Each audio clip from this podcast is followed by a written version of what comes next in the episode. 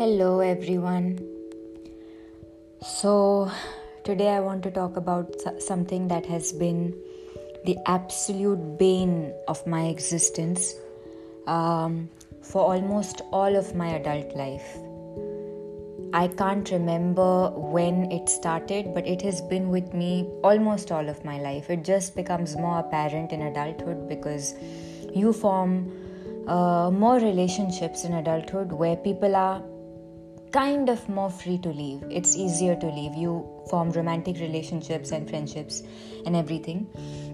And for a very, very long time, I was very ashamed of myself because I have fought a lot in my life um, to trying to keep people from leaving me, trying to keep people in my life who sometimes were co- contributing nothing. Sometimes we're not contributing anything positive. But once a relationship or a friendship or any kind of emotional investment was formed, it was to say it was difficult is an understatement because there are difficult things yes and they do and you do them and eventually those things become easy right? But for me it's almost been a choice between okay this is a toxic situation. I don't like that word toxic but for now we'll use it. Or this is a situation where i may be i am subjected to bad behavior. It can be verbal behavior it can be a group of friends who go out to parties, to restaurants, and they don't invite you. Or it can be something like someone being very verbally aggressive with me, and at one point also physically aggressive. For me, a very politically incorrect thing to say, but it is the truth. My experience with leaving relationships isn't just that it's difficult and it makes me sad it's that I have to make a choice between staying in a situation that makes me happy and leaving that situation and dealing with crippling anxiety, crippling anxiety for years, not weeks, not months. The anxiety that may I may not fully recover from for years. And when it's a choice like that, answers are not straightforward. When I was 15 or 14 or before, um, I realized that I had actually, I have realized it very recently that I am a very anxiously attached person. But before, you know, uh, when I was 14, 13, 15, when I was in school, I wasn't dating, I hadn't started dating. Um, I would often look at women and also men are in similar situations too but where i grew up it was mostly women. Be in these extremely extremely abusive marriages specifically or sometimes relationships um, where the guy is like you know asking there's some tests to confirm your virginity and like the you know things that a normal person would not agree to a person who's detached from the entire situation would call it out in two seconds. I knew a situation where a guy and his mother, this guy was dating this girl, right? And he actually made this girl, the guy and the mother took this girl to a clinic to do a fertility test on her. So that before he got married to her, they wanted to make sure she was able to carry a child and she didn't have any.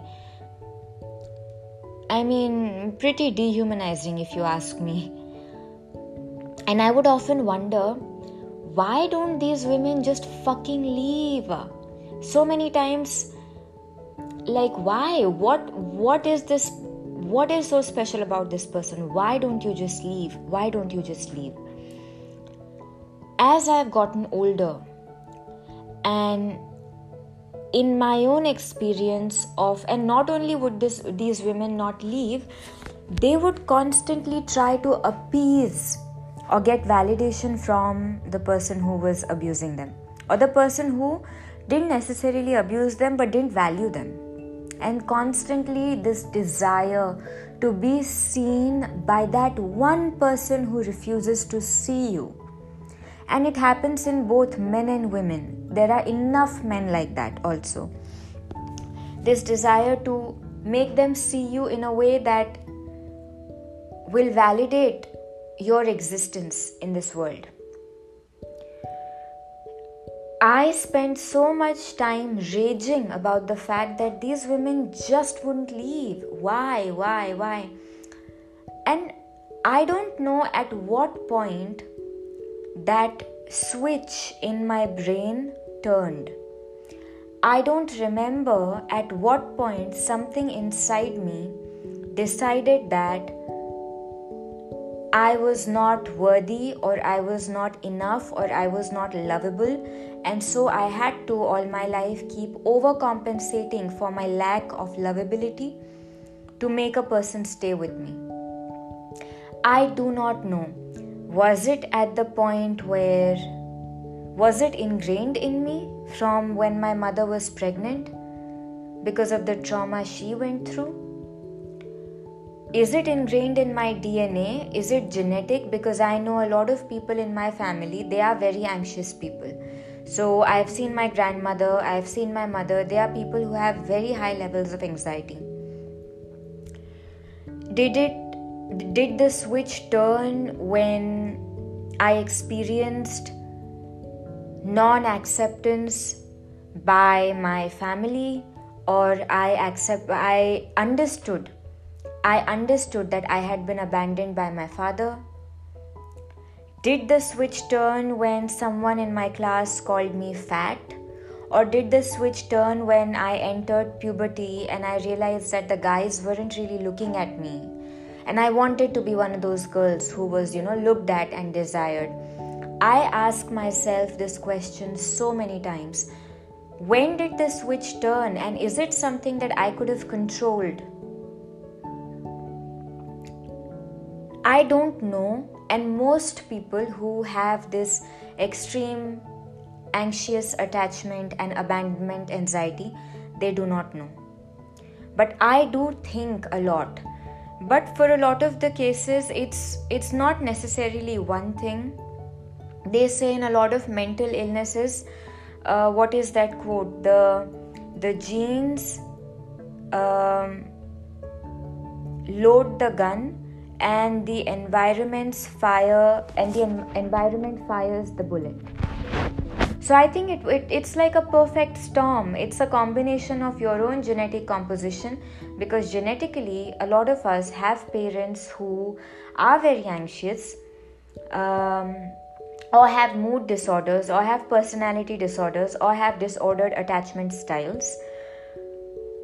And then we also grow up in environments that can be very dysfunctional. And a lot of us it's not just me majority of the population has grown up in environments that were very dysfunctional. It's only the few who have like had a stable childhood have a secure sense of uh, self from their childhood. So i don't know. I often ask myself when at what point did I absolutely decide that inherently I was unlovable and that somebody leaving me or abandoning me was the absolute worst thing happening uh, that could happen to me. It was worse than somebody staying in my life and abusing me. It was worse than someone belittling me invalidating me beating me to a fucking pulp. When do we decide and it isn't just me and when did I decide that in order to win love, I had to keep overcompensating? I really don't remember. But for a long time, I felt very, very ashamed of myself because I felt like I was the only person in the world who was like this. And it is pathetic. And not only do you feel pathetic, but people around you it looks pathetic. That's the thing. It looks pathetic when you are putting yourself out there for someone who isn't even necessarily valuing you. Now, for, for someone who's abusing you, that's a whole different level of pathetic.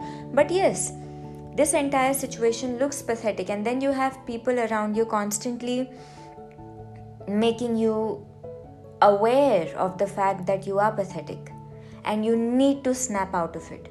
You need to snap out of whatever it is that you're doing. So, living with anxious attachment in itself, number one, is very painful and traumatic because when you do invest in someone emotionally, you live with the constant fear of them leaving. You live with um, constant anxiety of being abandoned, and you live with the constant pressure of upping yourself in terms of what you can offer because you fail to see what's why someone would be with you. That in itself is very painful. So even if i meet a wonderful person or even if i meet a wonderful group of people even then the anxiety itself can be very painful and it's not something you can snap out of. It is like asking someone to snap out of schizophrenia yes i'm sorry i'm making this comparison. It is the same. Though when you hear voices when you have bipolar episodes you cannot snap out of them. And if it was possible for people to snap out of them they wouldn't be disorders. Then psychiatry wouldn't be a thing. Most people who are very securely attached or who are avoidant meaning that their general experience in relationships and friendships is a lot less painful and emotionally um, overwhelming never has anybody told me that they woke up one day and they, and they decided to be secure. They decided that they were going to be an avoidant, that they were not going to be hurt by somebody leaving. It is something that happened to them. Similarly, you haven't, if you are a person who's anxiously attached, you haven't decided at least consciously that you are going to be anxiously holding on to something even if it hurts. It's something that has happened to you, and you sometimes, sometimes, not always, there are people who get into secure relationships and are able to kind of come back a little bit. There are people who spend a lifetime fighting this. So that's number one, it isn't something that you choose. And I think out of all kinds of people in relationships, secure people, avoidant people, and anxious people, the anxious experience by far is the most painful one. So, if I could make a choice, I would not choose this. I would have chosen to be something else. Number one, it can't be chosen. Number two, there's almost this illusion that somehow you can snap out of it. Like somehow you can snap out of your depression. And that's why you will find plenty of people around you telling you what the right decision is. If you're in an abusive uh, situation what is the right decision? I have been that person. I have been that person. Up until today i cannot tell a woman or a man or any any gender that is that is being abused in a relationship or devalued devalued just not valued enough. I cannot tell them to stay. Like i cannot tell them to stay. But i was talking to a friend of mine one time a very close friend and he was describing uh,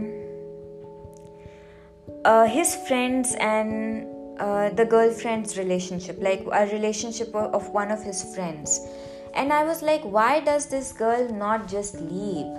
You know? Why don't you ask her to leave? That was my argument.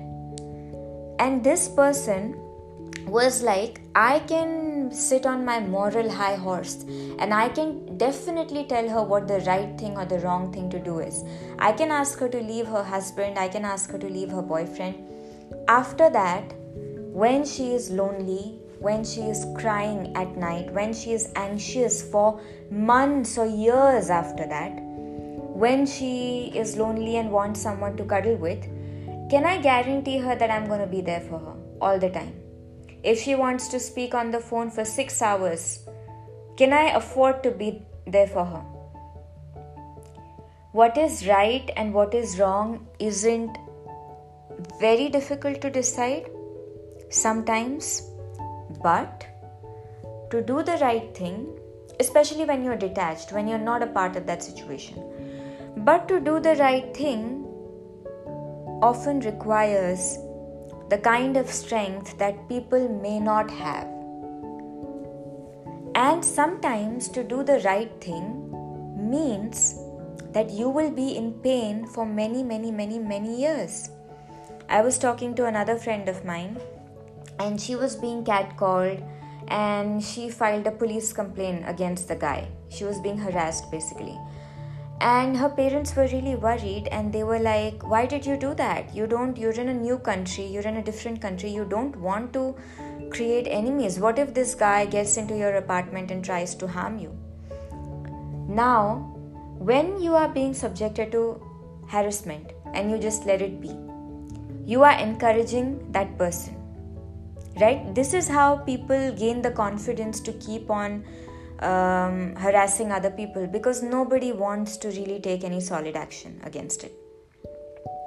On the other hand what she said is if he comes to my apartment i would rather be the girl who gave him who made him know that there is some consequence to his actions, even if the cost for that is him coming to my apartment and raping me and stabbing me and murdering me. I would rather be that person than be just another girl who he's harassing or abusing and he walks away free of consequence and he walks away with added courage to do it to the next person he meets. So, doing the right thing, this is the right thing, but how many of us can say, usually, if I am being catcalled, and especially if I am vulnerable, if I am in a new country, I don't engage. I look the other way and keep walking. So, whatever, however big of a moral high horse I want to put myself on, doing the right thing in this world often opens you up for consequences that are a lot more painful than not resisting the bad thing or just going with the flow or doing the bad thing sometimes.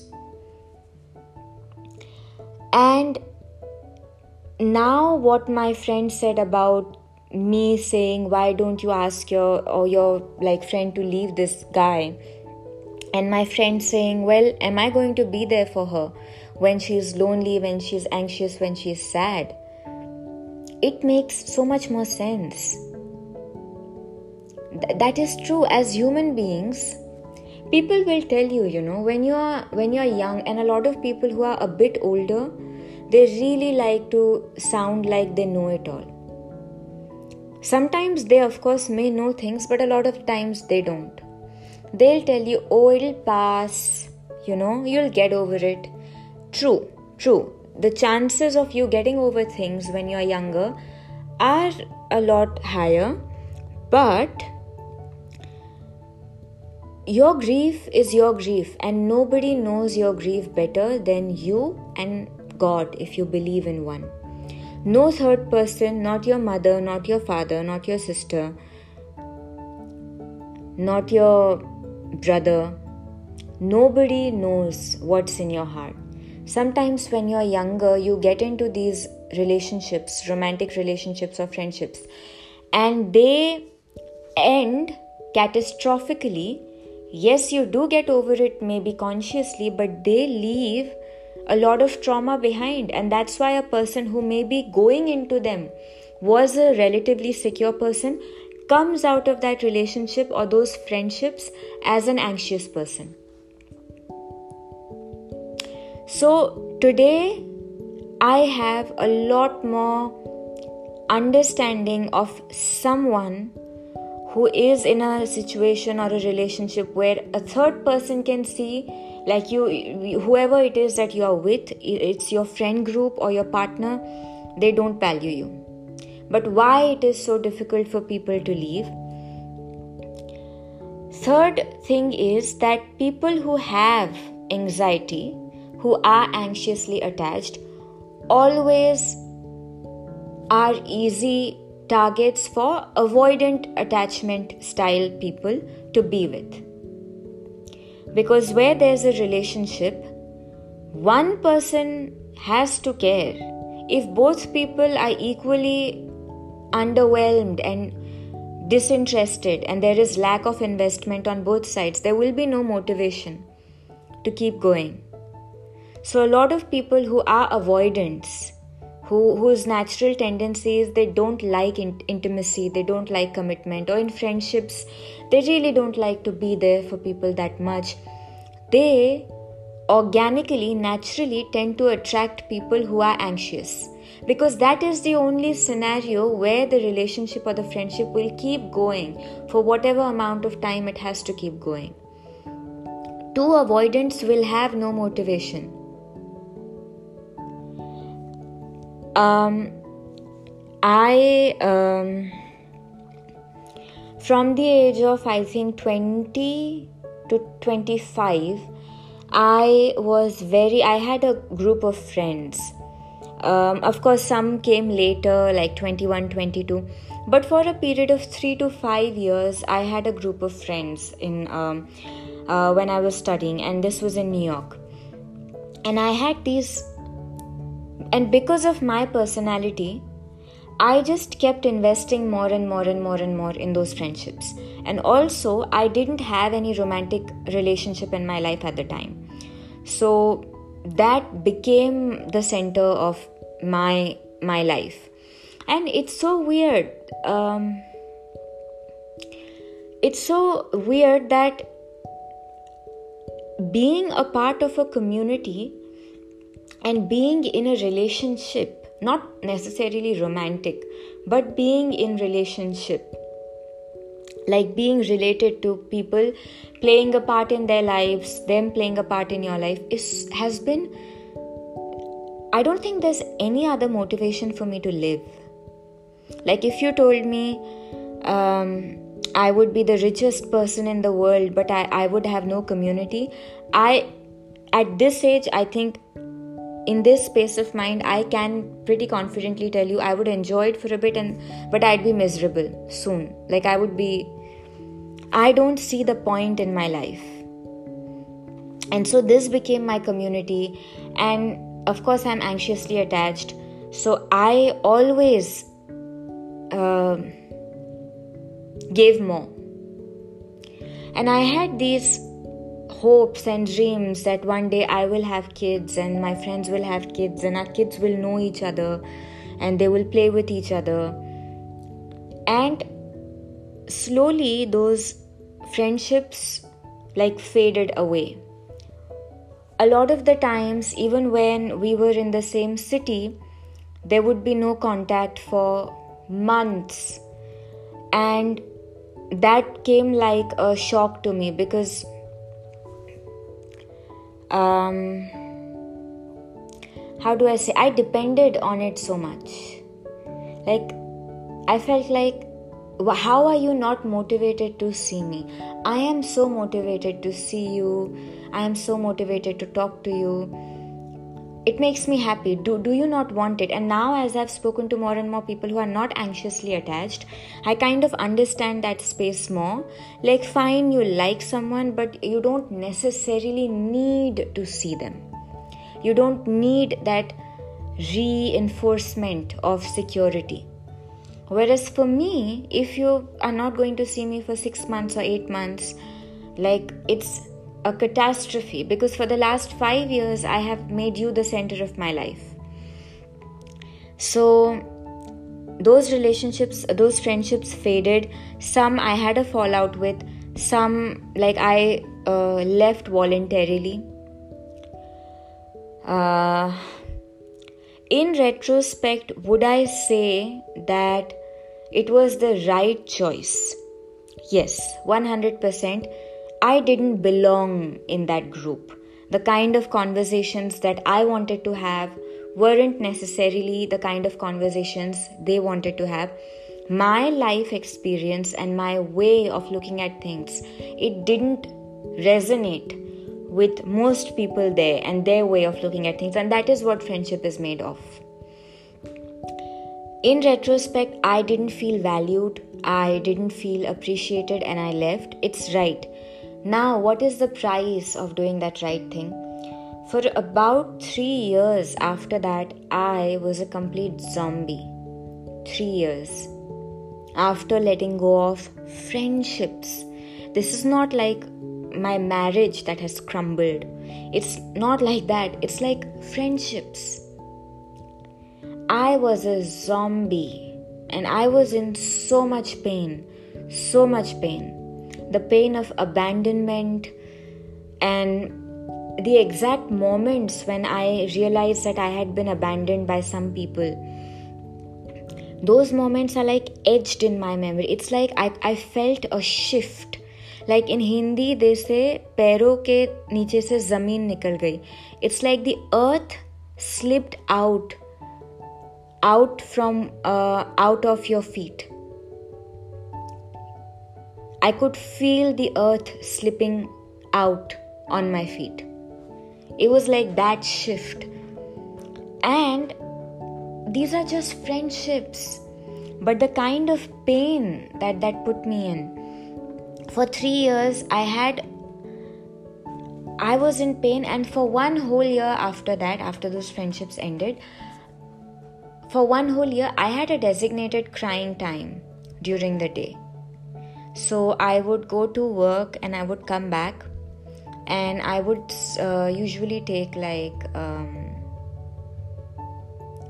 an hour to cry, and then just pick myself up and go to the gym. And then sometimes I would start crying while I was running on the treadmill, and then yeah somehow finish my running and then come back and then also cry then cry for like 15 20 minutes then go for a shower then come back then cry again. It's like i had to have these designated the kind of grief i felt it's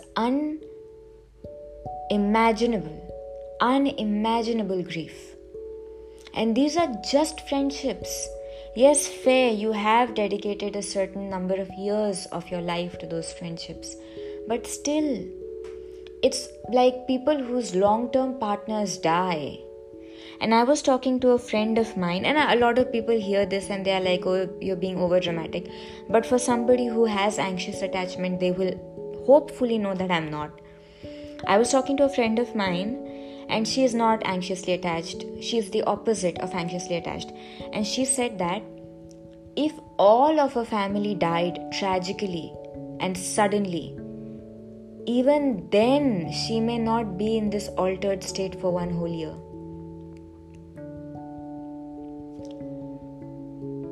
There was so much pain and i didn't know how to make the pain stop.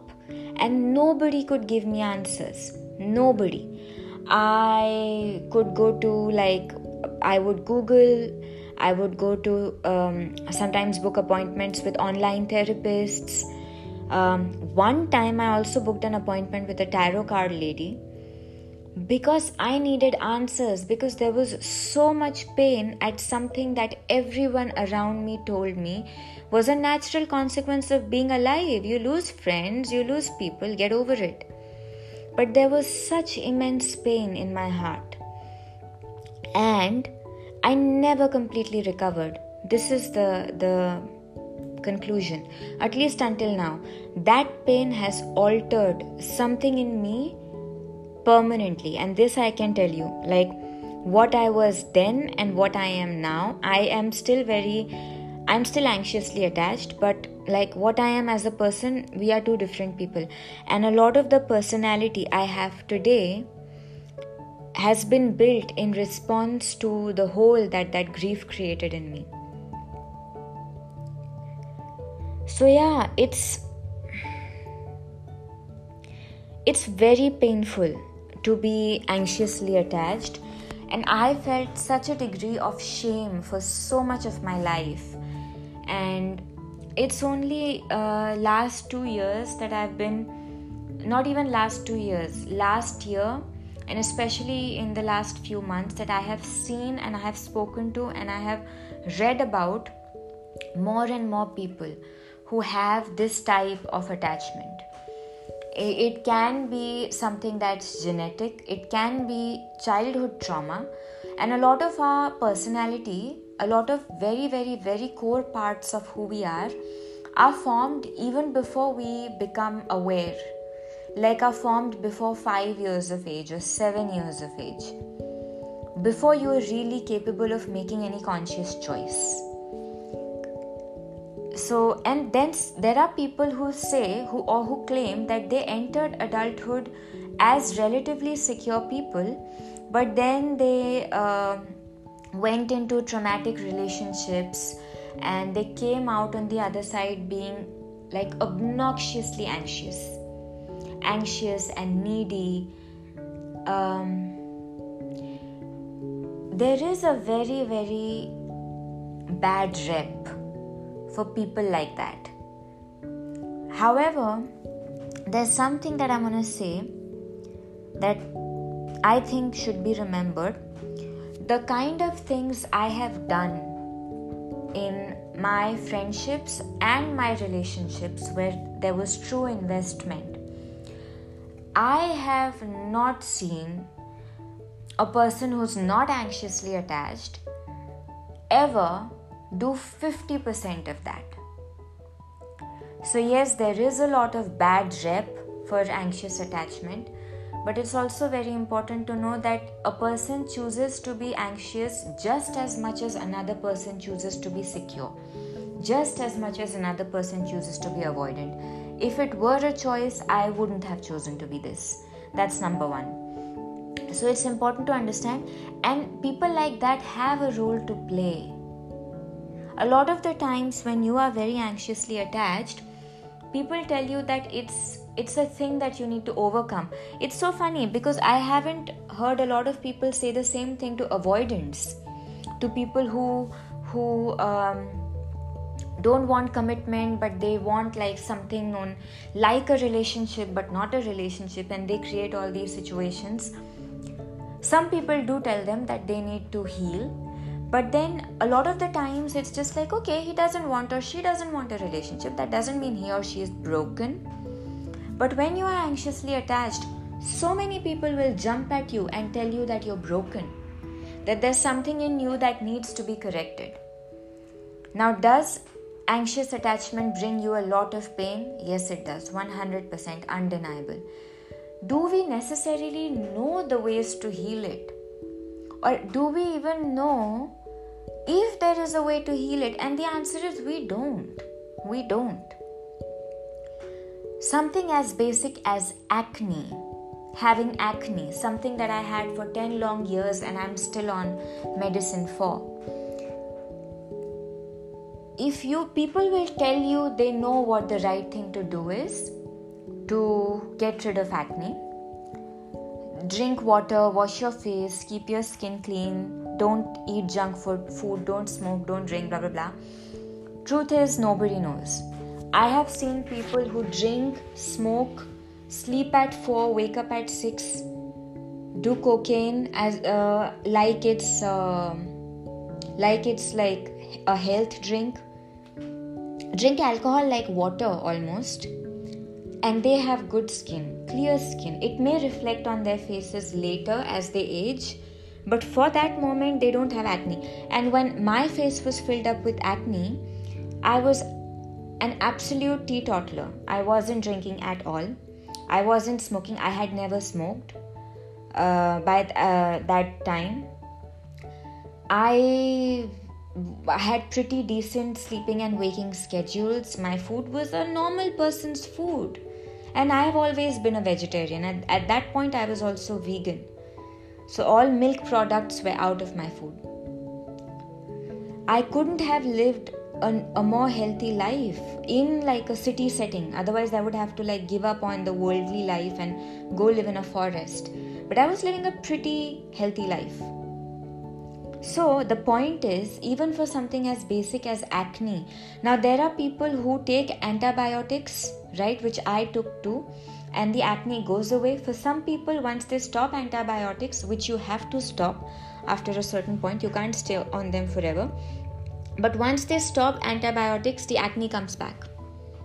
For some people, it never comes back, and they don't know why. Then, when antibiotics fail, sometimes they put you on Accutane, which is isotretinoin, which is a very serious drug to be taking. But for some people, everything else has failed, and there is a small percentage of people. Actually, there isn't. This isn't a small percent. About 40 to 50 percent of the people, isotretinoin fails too, or it only provides temporary relief. So it's a very harsh drug to be on. You experience a lot of side effects, especially if you are on a higher dosage. But it's still when you stop, the acne comes back. So they have to be like on a micro dose of isotretinoin for most of their lives. For some people, that doesn't work either. So there are some other hormonal or birth control pills, and nobody knows why. They keep trying different things until it works. Off topic, it's the same with uh, anxious attachment. It's the same with most things yes you could you could go to a therapist and the therapist can tell you your mother did this when you were 6 your father did this when you were 11 your boyfriend or your girlfriend did this when you were 21 yeah they can tell you a lot of things. Knowing those things doesn't take your anxiety away.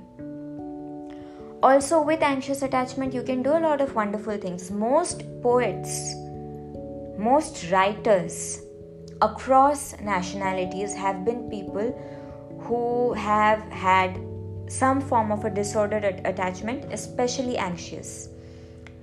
You, there is so much poetry out there that is about yearning for some beloved. This kind of yearning, like you are suffering in the absence of this person and just looking at that person can elevate the suffering. Not everybody experiences this kind of suffering. Who experience, and even like in cases where there is true attachment and true love or true care, still not everybody experiences this kind of suffering. Who experiences this kind of suffering? It is people with an anxious attachment. Because when the object or the person who you are so anxious about is taken away, you don't know a way to stop that suffering. I kept suffering for years after I had a fallout and was abandoned. You find solace in things. You find you try to find relief in things.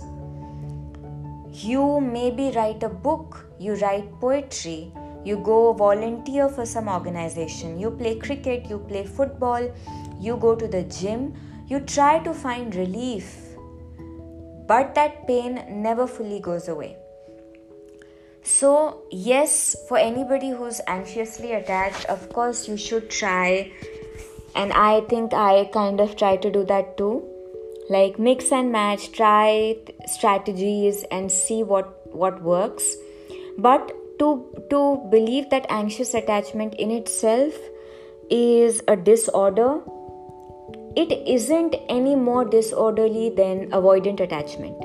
And if you consider both these styles disorderly, then only around 20% of the population doesn't have an attachment disorder, which, like extreme secure people. So, most attachment, then most of the population is living with some kind of a disordered attachment style.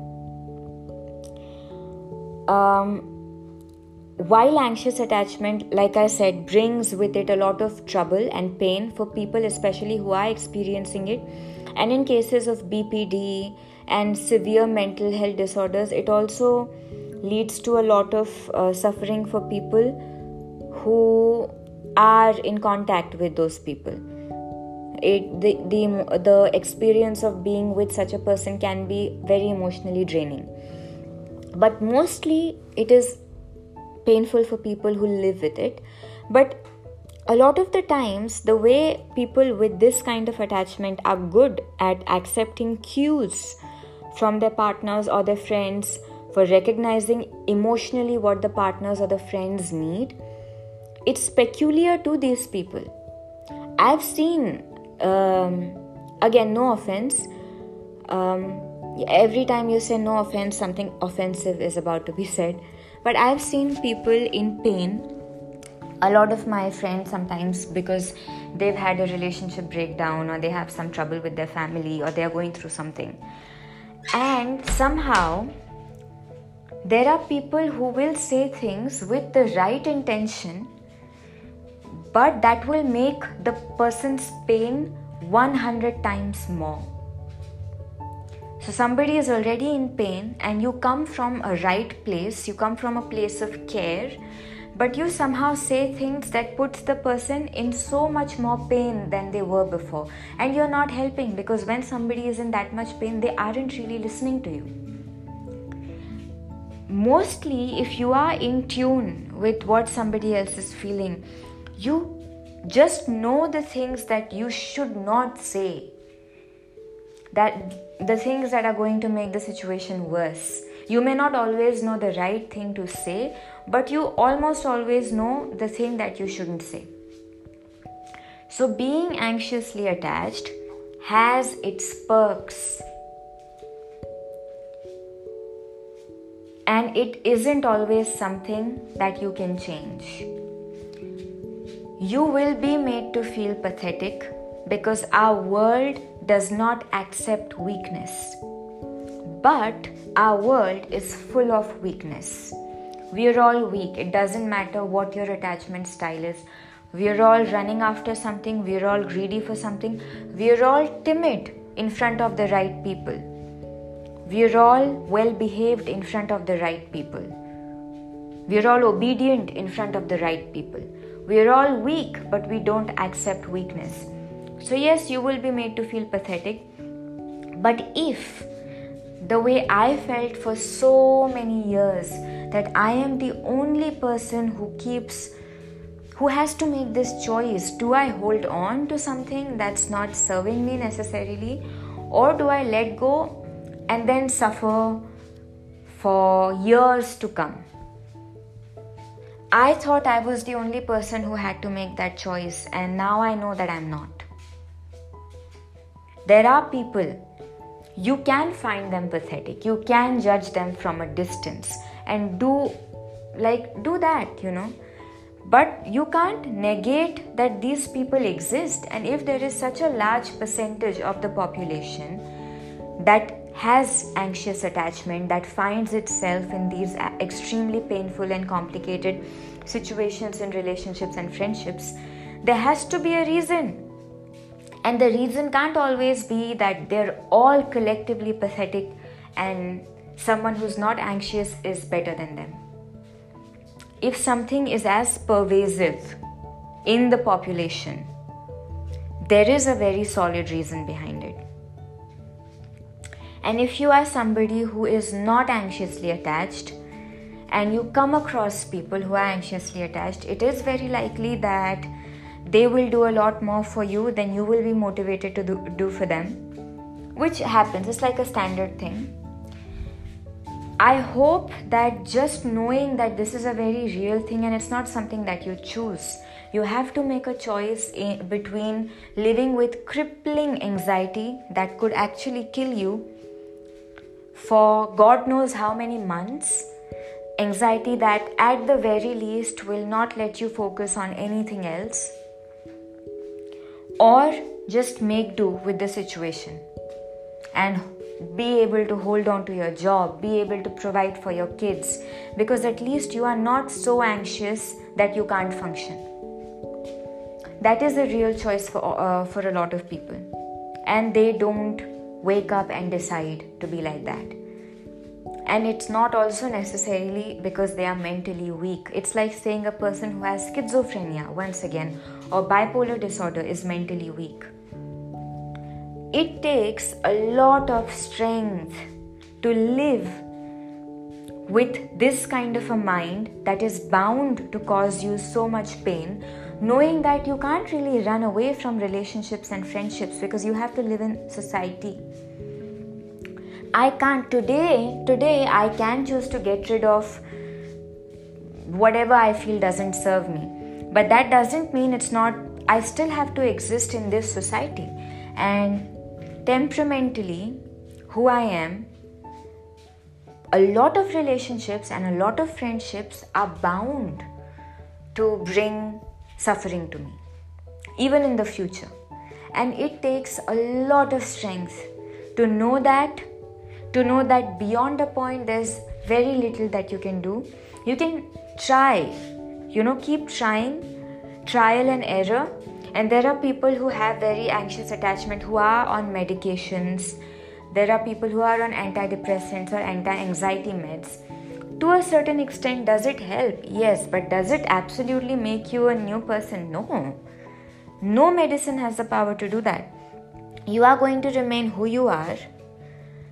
And also you have to remember that medicine is not a lifelong solution you i cannot be on depression medication starting today until the end of my life that is not i think the goal of that medication a lot of us do things actively to make ourselves better, but you are not going to be a changed person. And while anxiety sometimes may lead to a lot of frustration or may even look pathetic, a lot of the times, people who have gone above and beyond for you have mostly been people who are anxiously attached to you. I have not seen a lot of people who are very secure do half of what I have done in some of my uh, friendships, even with their romantic relationships. So, if you come across a person who's anxious, a person who you don't really understand why they hold on to things that they hold on to, they don't understand it either. But if you could judge them a little less, maybe, maybe know that this situation is very complicated. It's not as easy as snapping out of it. Uh, and the person is they didn't choose to be who they are. And they are still trying to do the best that they can. And that people with this kind of attachment do have value to add to this life they have value to add to your life too maybe you could see them with a little less judgment the second thing is for people who are anxiously attached, I hope that you can find it in your heart to not judge yourself too harshly. For such a long time when I was growing up, not only also when you're younger, not only are you very harsh to other people, you're also very harsh to yourself. So when I saw a woman in my family or a girl or a boy that I knew get into relationships where they were mistreated, I was very and they were still staying. I was very harsh on them. I was extremely harsh. I was like, You are so fucking stupid. Why won't you just leave? Today, of course, I am never going to advise someone to stay in a relationship that's abusive. But I understand human beings are fragile. They are fragile. And some of us, a lot of us, have not been blessed with the security the mental security or the emotional security or the innate security that we needed in our childhood. Or whatever whatever it is that made you anxious. There are many people like you. You are not the only person. There are many people like you you have things to offer so also don't let people make you feel small it is possible that you may not be completely secure even up until you die. But knowing that your anxiety has led you to help people, to go above and beyond for people who may not have done the same for you, and it has helped those people survive, might help you feel less shame within yourself. I am anxious, that's why I have extended a hand, a helping hand to people who were in very, very critical situations, and not many people around them would help them. That itself should make me feel less shame. Will I be able to make everything better for myself or for anybody else? I don't think I would. I personally have very little hope. From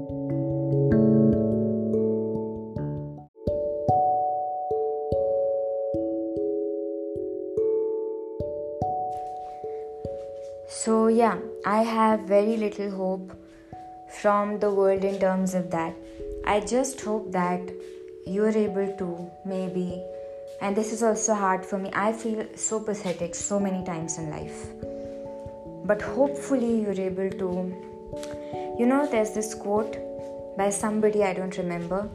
Sometimes to survive is an act of rebellion. So you don't necessarily have to win a fight. You survive for as long as you can survive. And I tell myself the same thing. I may never win this fight against my anxiety. I may keep feeling pathetic. And not all of it is my choice, but you try to fight it for as long as you can. You try to survive for as long as you can. And yeah, hope that helps. See ya.